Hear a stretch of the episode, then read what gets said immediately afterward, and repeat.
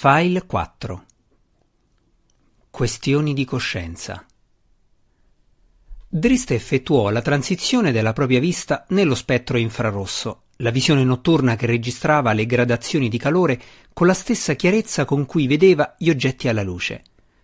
Ai suoi occhi ora le scimitarre brillavano intensamente per il calore del sangue fresco e i corpi straziati degli gnoll riversavano il loro calore all'aria aperta. Drizzt cercò di distogliere gli occhi, cercò d'osservare il sentiero che Gwenvivar aveva preso all'inseguimento del quinto gnoll, ma ogni volta il suo sguardo ricadeva sugli gnoll morti e sulle armi insanguinate. Che cosa ho fatto? si chiese Drista a voce alta. In verità non lo sapeva. Gli gnoll avevano parlato di massacrare i bambini, un pensiero che aveva evocato rabbia nel cuore di Drist. Ma che cosa sapeva Drist del conflitto tra gli gnoll e gli esseri umani del villaggio? Gli umani, anche i bambini umani, non potevano essere mostri. Forse avevano razziato il villaggio gnoll e ucciso senza pietà. Forse gli gnoll avevano intenzione di reagire perché non avevano altra scelta, perché dovevano difendersi. Drist fuggì da quella scena raccapricciante alla ricerca di Gwenvivar, nella speranza di poter raggiungere la pantera prima che il quinto gnoll fosse morto. Se avesse potuto trovare lo gnoll e catturarlo, avrebbe potuto conoscere alcune delle risposte che aveva disperatamente bisogno di sapere. Si mosse con passi rapidi e aggraziati, producendo appena un fruscio mentre scivolava attraverso la boscaglia lungo il sentiero trovò facilmente segni del passaggio dello gnoll e vide con suo spavento che anche Gwenvivar aveva scoperto il sentiero. Quando infine giunse al bosco stretto, si aspettava pienamente che la sua ricerca fosse giunta al termine. Tuttavia Drist ebbe un tuffo al cuore quando vide il felino reclinato accanto all'ultima vittima. Gwenvivar guardò Drist con curiosità mentre si avvicinava. Il passo del drò era evidentemente agitato. Che cosa abbiamo fatto, Gwenvivar? sussurrò Drist. La pantera piegò il capo, come se non capisse. Chi sono io per giudicare in questo modo? proseguì Drist, parlando più tra sé che al felino. Si staccò da Gwenvivar e dallo gnol morto e andò verso un cespuglio frondoso dove poté detergere il sangue delle sue lame. Gli gnoll non mi hanno attaccato, ma ero in loro balia quando mi hanno trovato per la prima volta nel ruscello e io li ho ripagati facendo sgorgare il loro sangue. Drist si volse di scatto verso Gwenvivar pronunciando tali parole come se si aspettasse, addirittura sperasse, che la pantera lo rimproverasse in qualche modo, lo condannasse e giustificasse il suo rimorso. Gwenvivar non si era mossa di un centimetro e non lo fece ora e gli occhi grandi e rotondi della pantera, che brillavano di una luce verde giallastra nella notte, non osservavano Drist con sguardo penetrante, non lo incriminavano in nessun modo per le sue azioni. Drist iniziò a protestare. Desiderava crogiolarsi nel suo rimorso, ma Gwenvivar non poteva essere scossa dalla sua calma accettazione. Quando erano vissuti da soli nelle regioni selvagge del buio profondo, quando Drist aveva perduto se stesso in preda agli impulsi selvaggi che lo spingevano a godere nell'uccidere, Gwenvivar a volte gli aveva disubbidito. Una volta era perfino ritornata nel piano astrale senza essere congedata. Ora tuttavia la pantera non accennò minimamente ad andarsene, né diede segno di delusione. Gwenvivar si alzò in piedi, si scrollò lo sporco e i rametti dal mantello nero e liscio e andò a strofinare il muso contro Drist. Drist si rilassò gradualmente, pulì ancora una volta le scimitarre, ora sull'erba folta, e le ripose nei foderi. Poi posò una mano piena di gratitudine sull'enorme testa di Gwenvivar. Le loro parole li contrassegnavano come malvagi, sussurrò il Drò per rassicurarsi. Le loro intenzioni mi hanno costretto ad agire così. Le sue stesse parole erano prive di convinzione, ma in quel momento Drist doveva credervi. Effettuò un respiro profondo per calmarsi e guardò dentro di sé per trovare la forza di cui sapeva avrebbe avuto bisogno. Rendendosi poi conto che Gwenvivar era stata al suo fianco per molto tempo e aveva bisogno di ritornare nel piano astrale a riposare, infilò la mano nella piccola borsa che portava al fianco. Prima che Drist tirasse fuori la statuina d'onice dalla bisaccia, tuttavia, la pantera alzò la zampa e la allontanò dalla sua presa. Drist guardò Gwenvivar con curiosità e il felino si appoggiò pesantemente contro di lui, facendogli quasi perdere l'equilibrio. Mia fedele amica, disse Drist, rendendosi conto del fatto che la pantera stanca aveva intenzione di rimanergli accanto. Tirò fuori la mano dalla borsa e si inginocchiò, stringendo Gwenvivar in un grande abbraccio. Poi i due, fianco a fianco, si allontanarono dal cadavere. Quella notte Drist non dormì affatto, ma osservò le stelle e rifletté. Gwenvivar intuì la sua ansia e gli rimase vicino per tutto il sorgere e il calare della luna, e quando Drist uscì per salutare l'alba successiva, Gwenvivar avanzò a fatica al suo fianco, tirata e stanca. Trovarono una cresta rocciosa sulle colline pedemontane e sedettero a osservare lo spettacolo imminente. Sotto di loro le ultime luci svanirono dalle finestre del villaggio di contadini. Il cielo a oriente divenne rosa, poi rosso, ma Drist era distratto. Il suo sguardo indugiava sulle fattorie lontane, in basso, la sua mente cercò di riflettere sulle abitudini di questa comunità sconosciuta e cercò di trovarvi qualche giustificazione agli avvenimenti del giorno prima. Gli umani erano agricoltori, quello Drist lo sapeva, e inoltre agricoltori diligenti, perché molti di loro erano già fuori a lavorare ai campi. Anche se quei fatti erano promettenti, tuttavia, Drist non poteva iniziare ad avanzare ipotesi radicali sulla condotta generale della razza umana.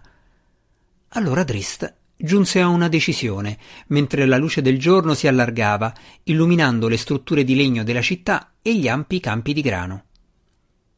Devo saperne di più, Gwenvivar, disse piano. Se io. se noi dobbiamo rimanere in questo mondo, dobbiamo giungere a capire le consuetudini dei nostri vicini. Drist annuì riflettendo sulle sue parole. Era già stato provato, provato dolorosamente, che non poteva restare un osservatore neutrale di ciò che avveniva nel mondo della superficie. Driste veniva spesso chiamato ad agire dalla propria coscienza, una potenza che lui non aveva la forza di negare. Eppure con una conoscenza così limitata delle razze che convivevano in questa regione, la sua coscienza poteva facilmente sviarlo. Poteva provocare danni agli innocenti, sconfiggendo perciò i principi stessi in nome dei quali Drist aveva intenzione di battersi. Drist socchiuse gli occhi alla luce del mattino, osservando il lontano villaggio come per riceverne un accenno di risposta. Mi recherò lì, disse alla pantera. Andrò a osservare e a imparare. Gwenvivar restò seduta in silenzio per tutto il tempo. Drist non riusciva a capire se la pantera approvasse o disapprovasse o anche se comprendesse le intenzioni di Drist. Questa volta, tuttavia, Gwenvivar non effettuò alcuna mossa di protesta quando Drist cercò di prendere la statuina d'onice. Alcuni attimi più tardi, la grande pantera stava correndo via lungo il tunnel planare per raggiungere la sua dimora astrale e Drist camminava lungo i sentieri che conducevano al villaggio umano e alle sue risposte. Si fermò soltanto una volta presso il corpo dello gnol solitario per prendere il mantello della creatura. Quel furto mise Drist notevolmente a disagio, ma la notte gelida gli ricordò che la perdita del suo Pivafi poteva rivelarsi grave. A questo punto la conoscenza degli umani e della loro società da parte di Drist era gravemente limitata. Nelle viscere del buio profondo gli elfi scuri comunicavano e si interessavano scarsamente di coloro che vivevano in superficie. L'unica volta in cui a Menzo Berranzan Drist aveva saputo qualcosa degli umani era stato durante il periodo trascorso all'Accademia, i sei mesi passati a Sorcere, la scuola dei maghi. I maestri Drò avevano messo in guardia gli studenti affinché non usassero la magia come fanno gli umani, sottintendendo una pericolosa sventatezza generalmente associata a quella razza dalla vita breve. I maghi umani, avevano detto i maestri, non hanno minori ambizioni dei maghi Drò, ma mentre un Drò può impiegare cinque secoli per raggiungere tali obiettivi, un umano ha soltanto pochi brevi decenni.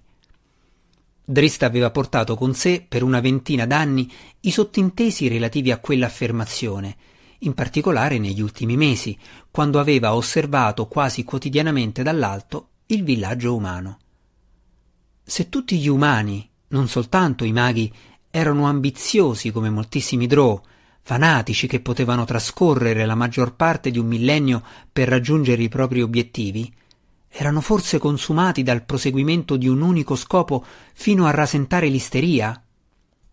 O forse, sperava Drist, le storie che aveva sentito all'Accademia riguardo agli umani erano soltanto altre tipiche menzogne che avviluppavano la sua società in una rete di intrigo e di paranoia?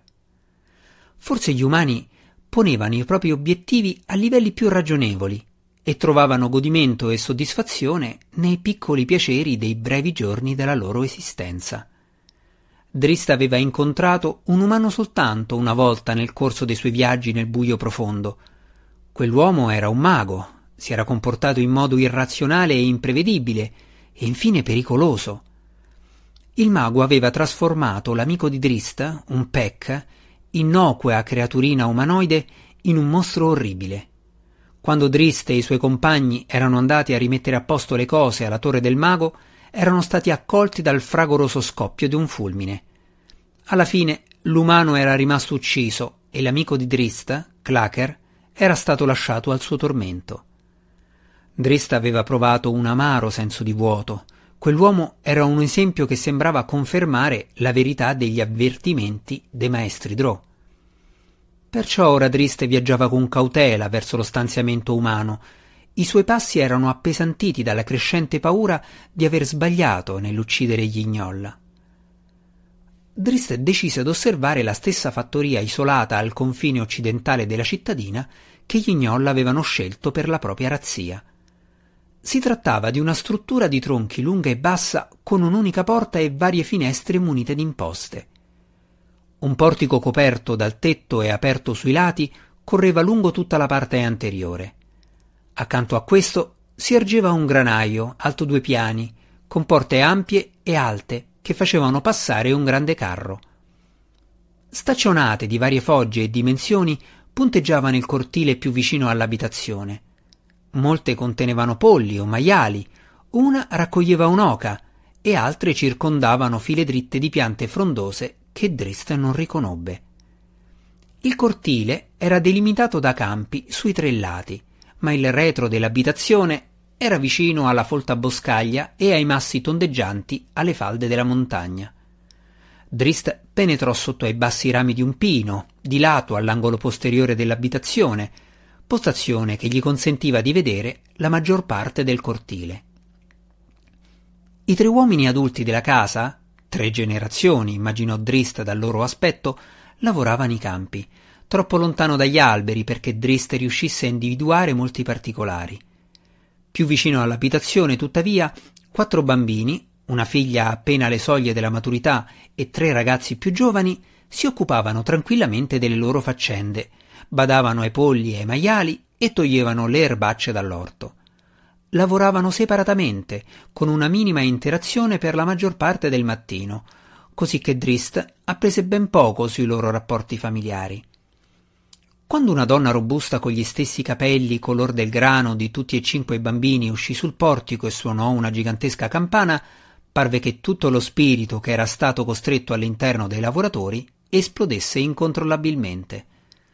Con grida e urla i tre ragazzi si lanciarono verso l'abitazione, fermandosi appena il tempo sufficiente per gettare della verdura marcia alla sorella maggiore. Inizialmente Drist pensò che il bombardamento fosse un preludio a un conflitto più serio, ma quando la giovane donna rispose allo stesso modo, tutti e quattro scoppiarono fragorosamente a ridere e lui riconobbe il gioco per quel che era. Un attimo più tardi, il più giovane degli uomini nel campo, probabilmente un fratello maggiore, arrivò di gran carriera nel cortile, urlando e agitando una zappa di ferro. La giovane donna gridò un incoraggiamento a questo nuovo alleato e i tre ragazzi si tuffarono verso il portico. Tuttavia l'uomo fu più rapido, raccolse l'ultimo dei monelli con le braccia robuste e lo lasciò prontamente cadere nel trogolo dei maiali. Per tutto il tempo la donna con la campana continuò a scrollare la testa impotente e pronunciò un fiume infinito di brontolii esasperati. Una donna più anziana, dai capelli grigi e magrissima, uscì per porsi vicino a lei, agitando minacciosamente un mestolo di legno. Apparentemente soddisfatto, il giovane mise un braccio intorno alle spalle della giovane donna ed essi seguirono i primi due ragazzi in casa. Il ragazzino, rimasto fuori, uscì dall'acqua fangosa e fece per seguirli, ma il cucchiaio di legno lo tenne a bada. Naturalmente Drist non riusciva a capire una parola di quello che stavano dicendo, ma immaginava che le donne non volessero lasciare entrare in casa il piccolo finché non si fosse asciugato. Il giovane turbolento mormorò qualcosa alle spalle di colei che aveva il cucchiaio mentre lei entrava in casa, ma il suo tempismo non fu molto buono. Gli altri due uomini, uno dei quali vantava una barba grigia mentre l'altro aveva il volto rasato, arrivarono dal campo e seguirono furtivamente il ragazzo che brontolava. Il giovane finì nuovamente per aria e atterrò ancora nel trogolo, sollevando un bel po' di spruzzi. Congratulandosi reciprocamente di cuore, gli uomini entrarono in casa tra le grida esultanti degli altri. Il ragazzo grondante si limitò a brontolare di nuovo e spruzzò un po' d'acqua in faccia a una scrofa venuta a indagare. Dristo osservò il tutto con crescente meraviglia. Non aveva visto nulla di definitivo, ma i modi giocosi della famiglia e l'accettazione rassegnata anche da parte del perdente del gioco lo incoraggiarono. Drist intuì nel gruppo uno spirito unitario, con tutti i membri che lavoravano verso un obiettivo comune. Se quest'ultima fattoria si rivelava un'immagine dell'intero villaggio, allora sicuramente il luogo assomigliava a Blindestone, una città comunitaria degli gnomi del profondo, molto più che a Menzo Berranzan. Il pomeriggio continuò più o meno allo stesso modo, con un misto di lavoro e di gioco, evidente in tutta la fattoria. La famiglia si ritirò presto, spensero le lampade subito dopo il tramonto e Drist si spinse maggiormente nel profondo del boschetto sul fianco della montagna per riflettere sulle proprie osservazioni. Il drone non poteva ancora essere certo di nulla, ma dormì più tranquillamente quella notte, indisturbato da dubbi molesti riguardanti gli gnoll morti.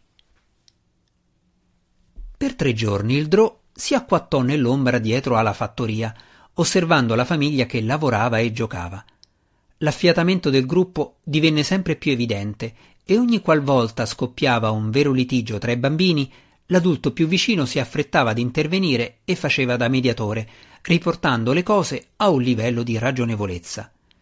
Invariabilmente i contendenti tornavano a giocare insieme in breve tempo. Drist aveva abbandonato ogni dubbio.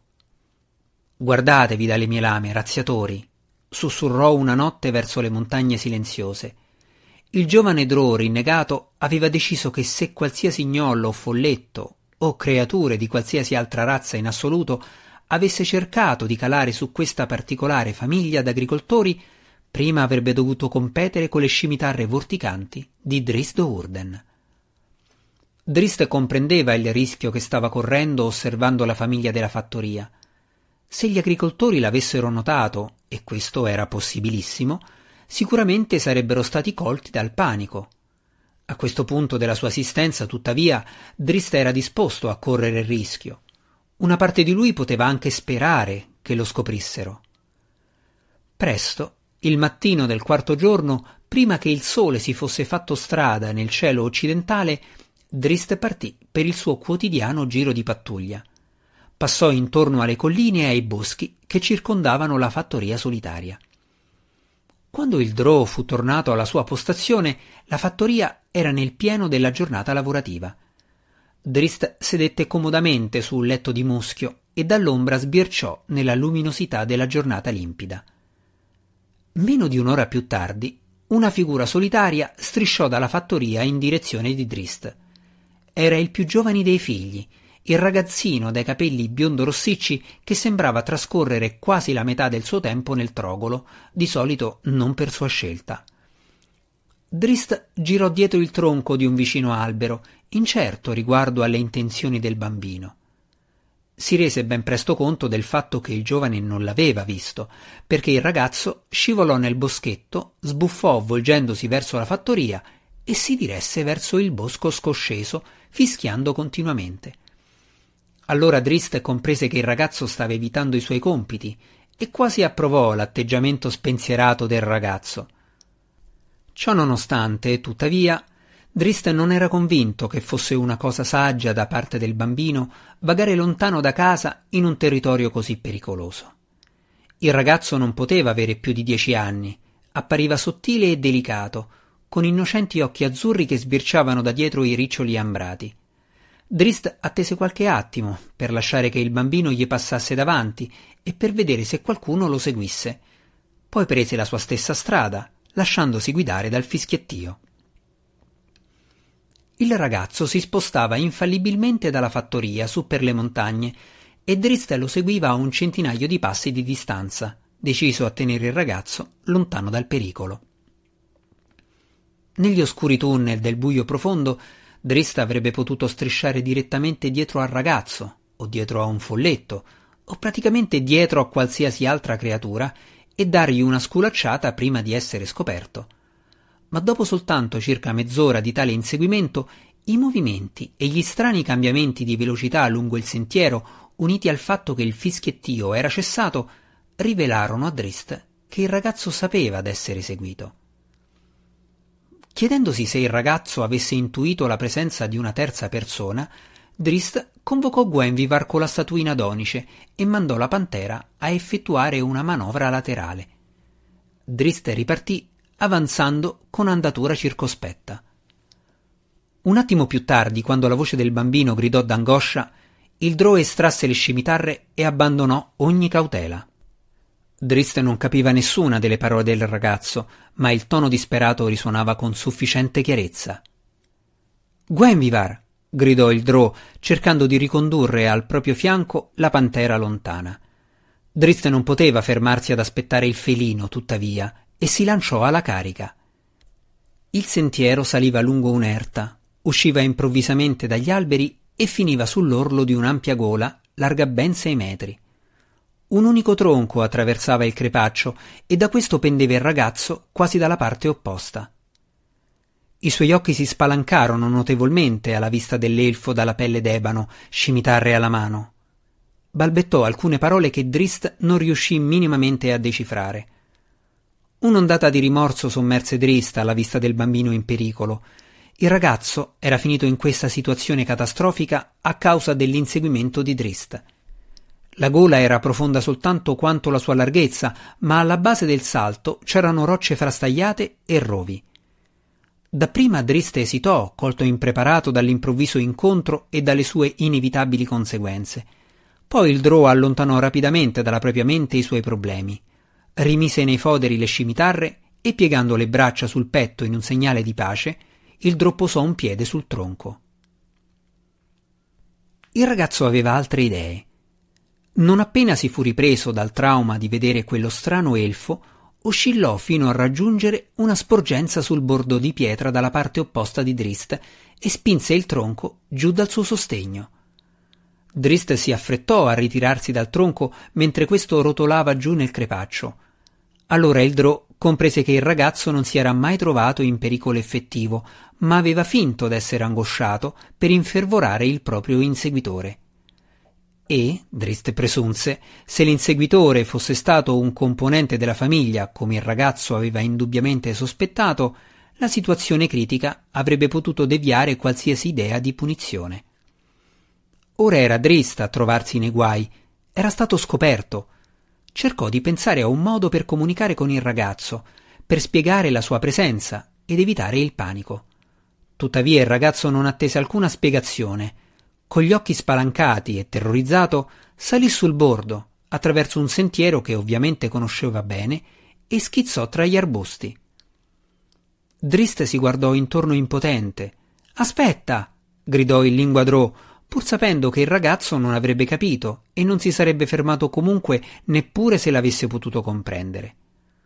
Una scura forma felina giunse di corsa accanto al drò e balzò in aria oltrepassando il crepaccio con facilità. Gwenvivar avanzò piano dall'altra parte e scomparve nel folto degli alberi. Gwenvivar! gridò Drist cercando di fermare la pantera. Drist non aveva la minima idea di come avrebbe reagito Gwenvivar di fronte al bambino. Per quel che ne sapeva Drist, la pantera aveva incontrato un essere umano soltanto una volta prima d'allora, il mago che in seguito i compagni di Drist avevano ucciso. Drist si guardò intorno alla ricerca di un modo per seguirla. Poteva scendere lungo il fianco della gola, attraversarla sul fondo e arrampicarsi nuovamente dall'altra parte, ma avrebbe impiegato troppo tempo. Drist corse indietro di qualche passo, poi si lanciò alla carica verso la gola e balzò per aria, facendo appello ai suoi innati poteri di levitazione.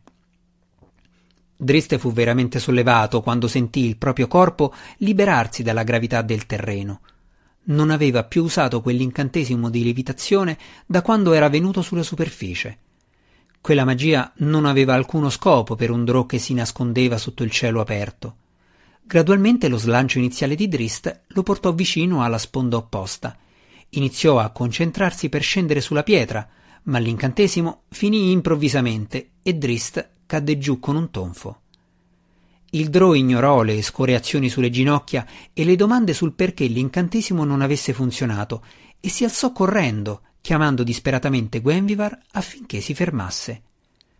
Drist fu sollevato quando trovò il felino. Gwenvivar sedeva con calma in una radura, bloccando con naturalezza il ragazzo avvolto in giù sul terreno con una zampa. Il bambino aveva ripreso a gridare, ma Drist immaginò che stesse chiamando aiuto, ma sembrava incolume. Vieni, Gwenvivar, disse Drist con calma, lascia stare il bambino. Gwenvivar sbadigliò pigramente e ubbidì, attraversando con lentezza la radura per porsi al fianco del padrone. Il ragazzo restò giù per un lungo attimo, poi facendo appello al suo coraggio si mosse improvvisamente, balzando in piedi e volgendosi di scatto ad affrontare l'elfo scuro e la pantera. I suoi occhi sembravano ancora più grandi, quasi una caricatura del terrore, e balenavano nel volto ormai sporco. Che cosa sei? chiese il ragazzo nella lingua umana comune. Drista allargò le braccia lungo i fianchi per indicare che non capiva. D'impulso si puntò un dito sul petto e rispose Dristo Urden. Notò che il ragazzo stava muovendosi impercettibilmente, spostando in segreto un piede dietro l'altro e poi facendo scivolare l'altro di nuovo a posto. Dristo non fu sorpreso e stavolta si assicurò di tenere a bada Gwenvivar quando il ragazzo girò sui tacchi e schizzò via urlando Aiuto! È un Drizzt! a ogni passo. Drist guardò Gwenvivar e scrollò le spalle. Il felino parve scrollarle a sua volta.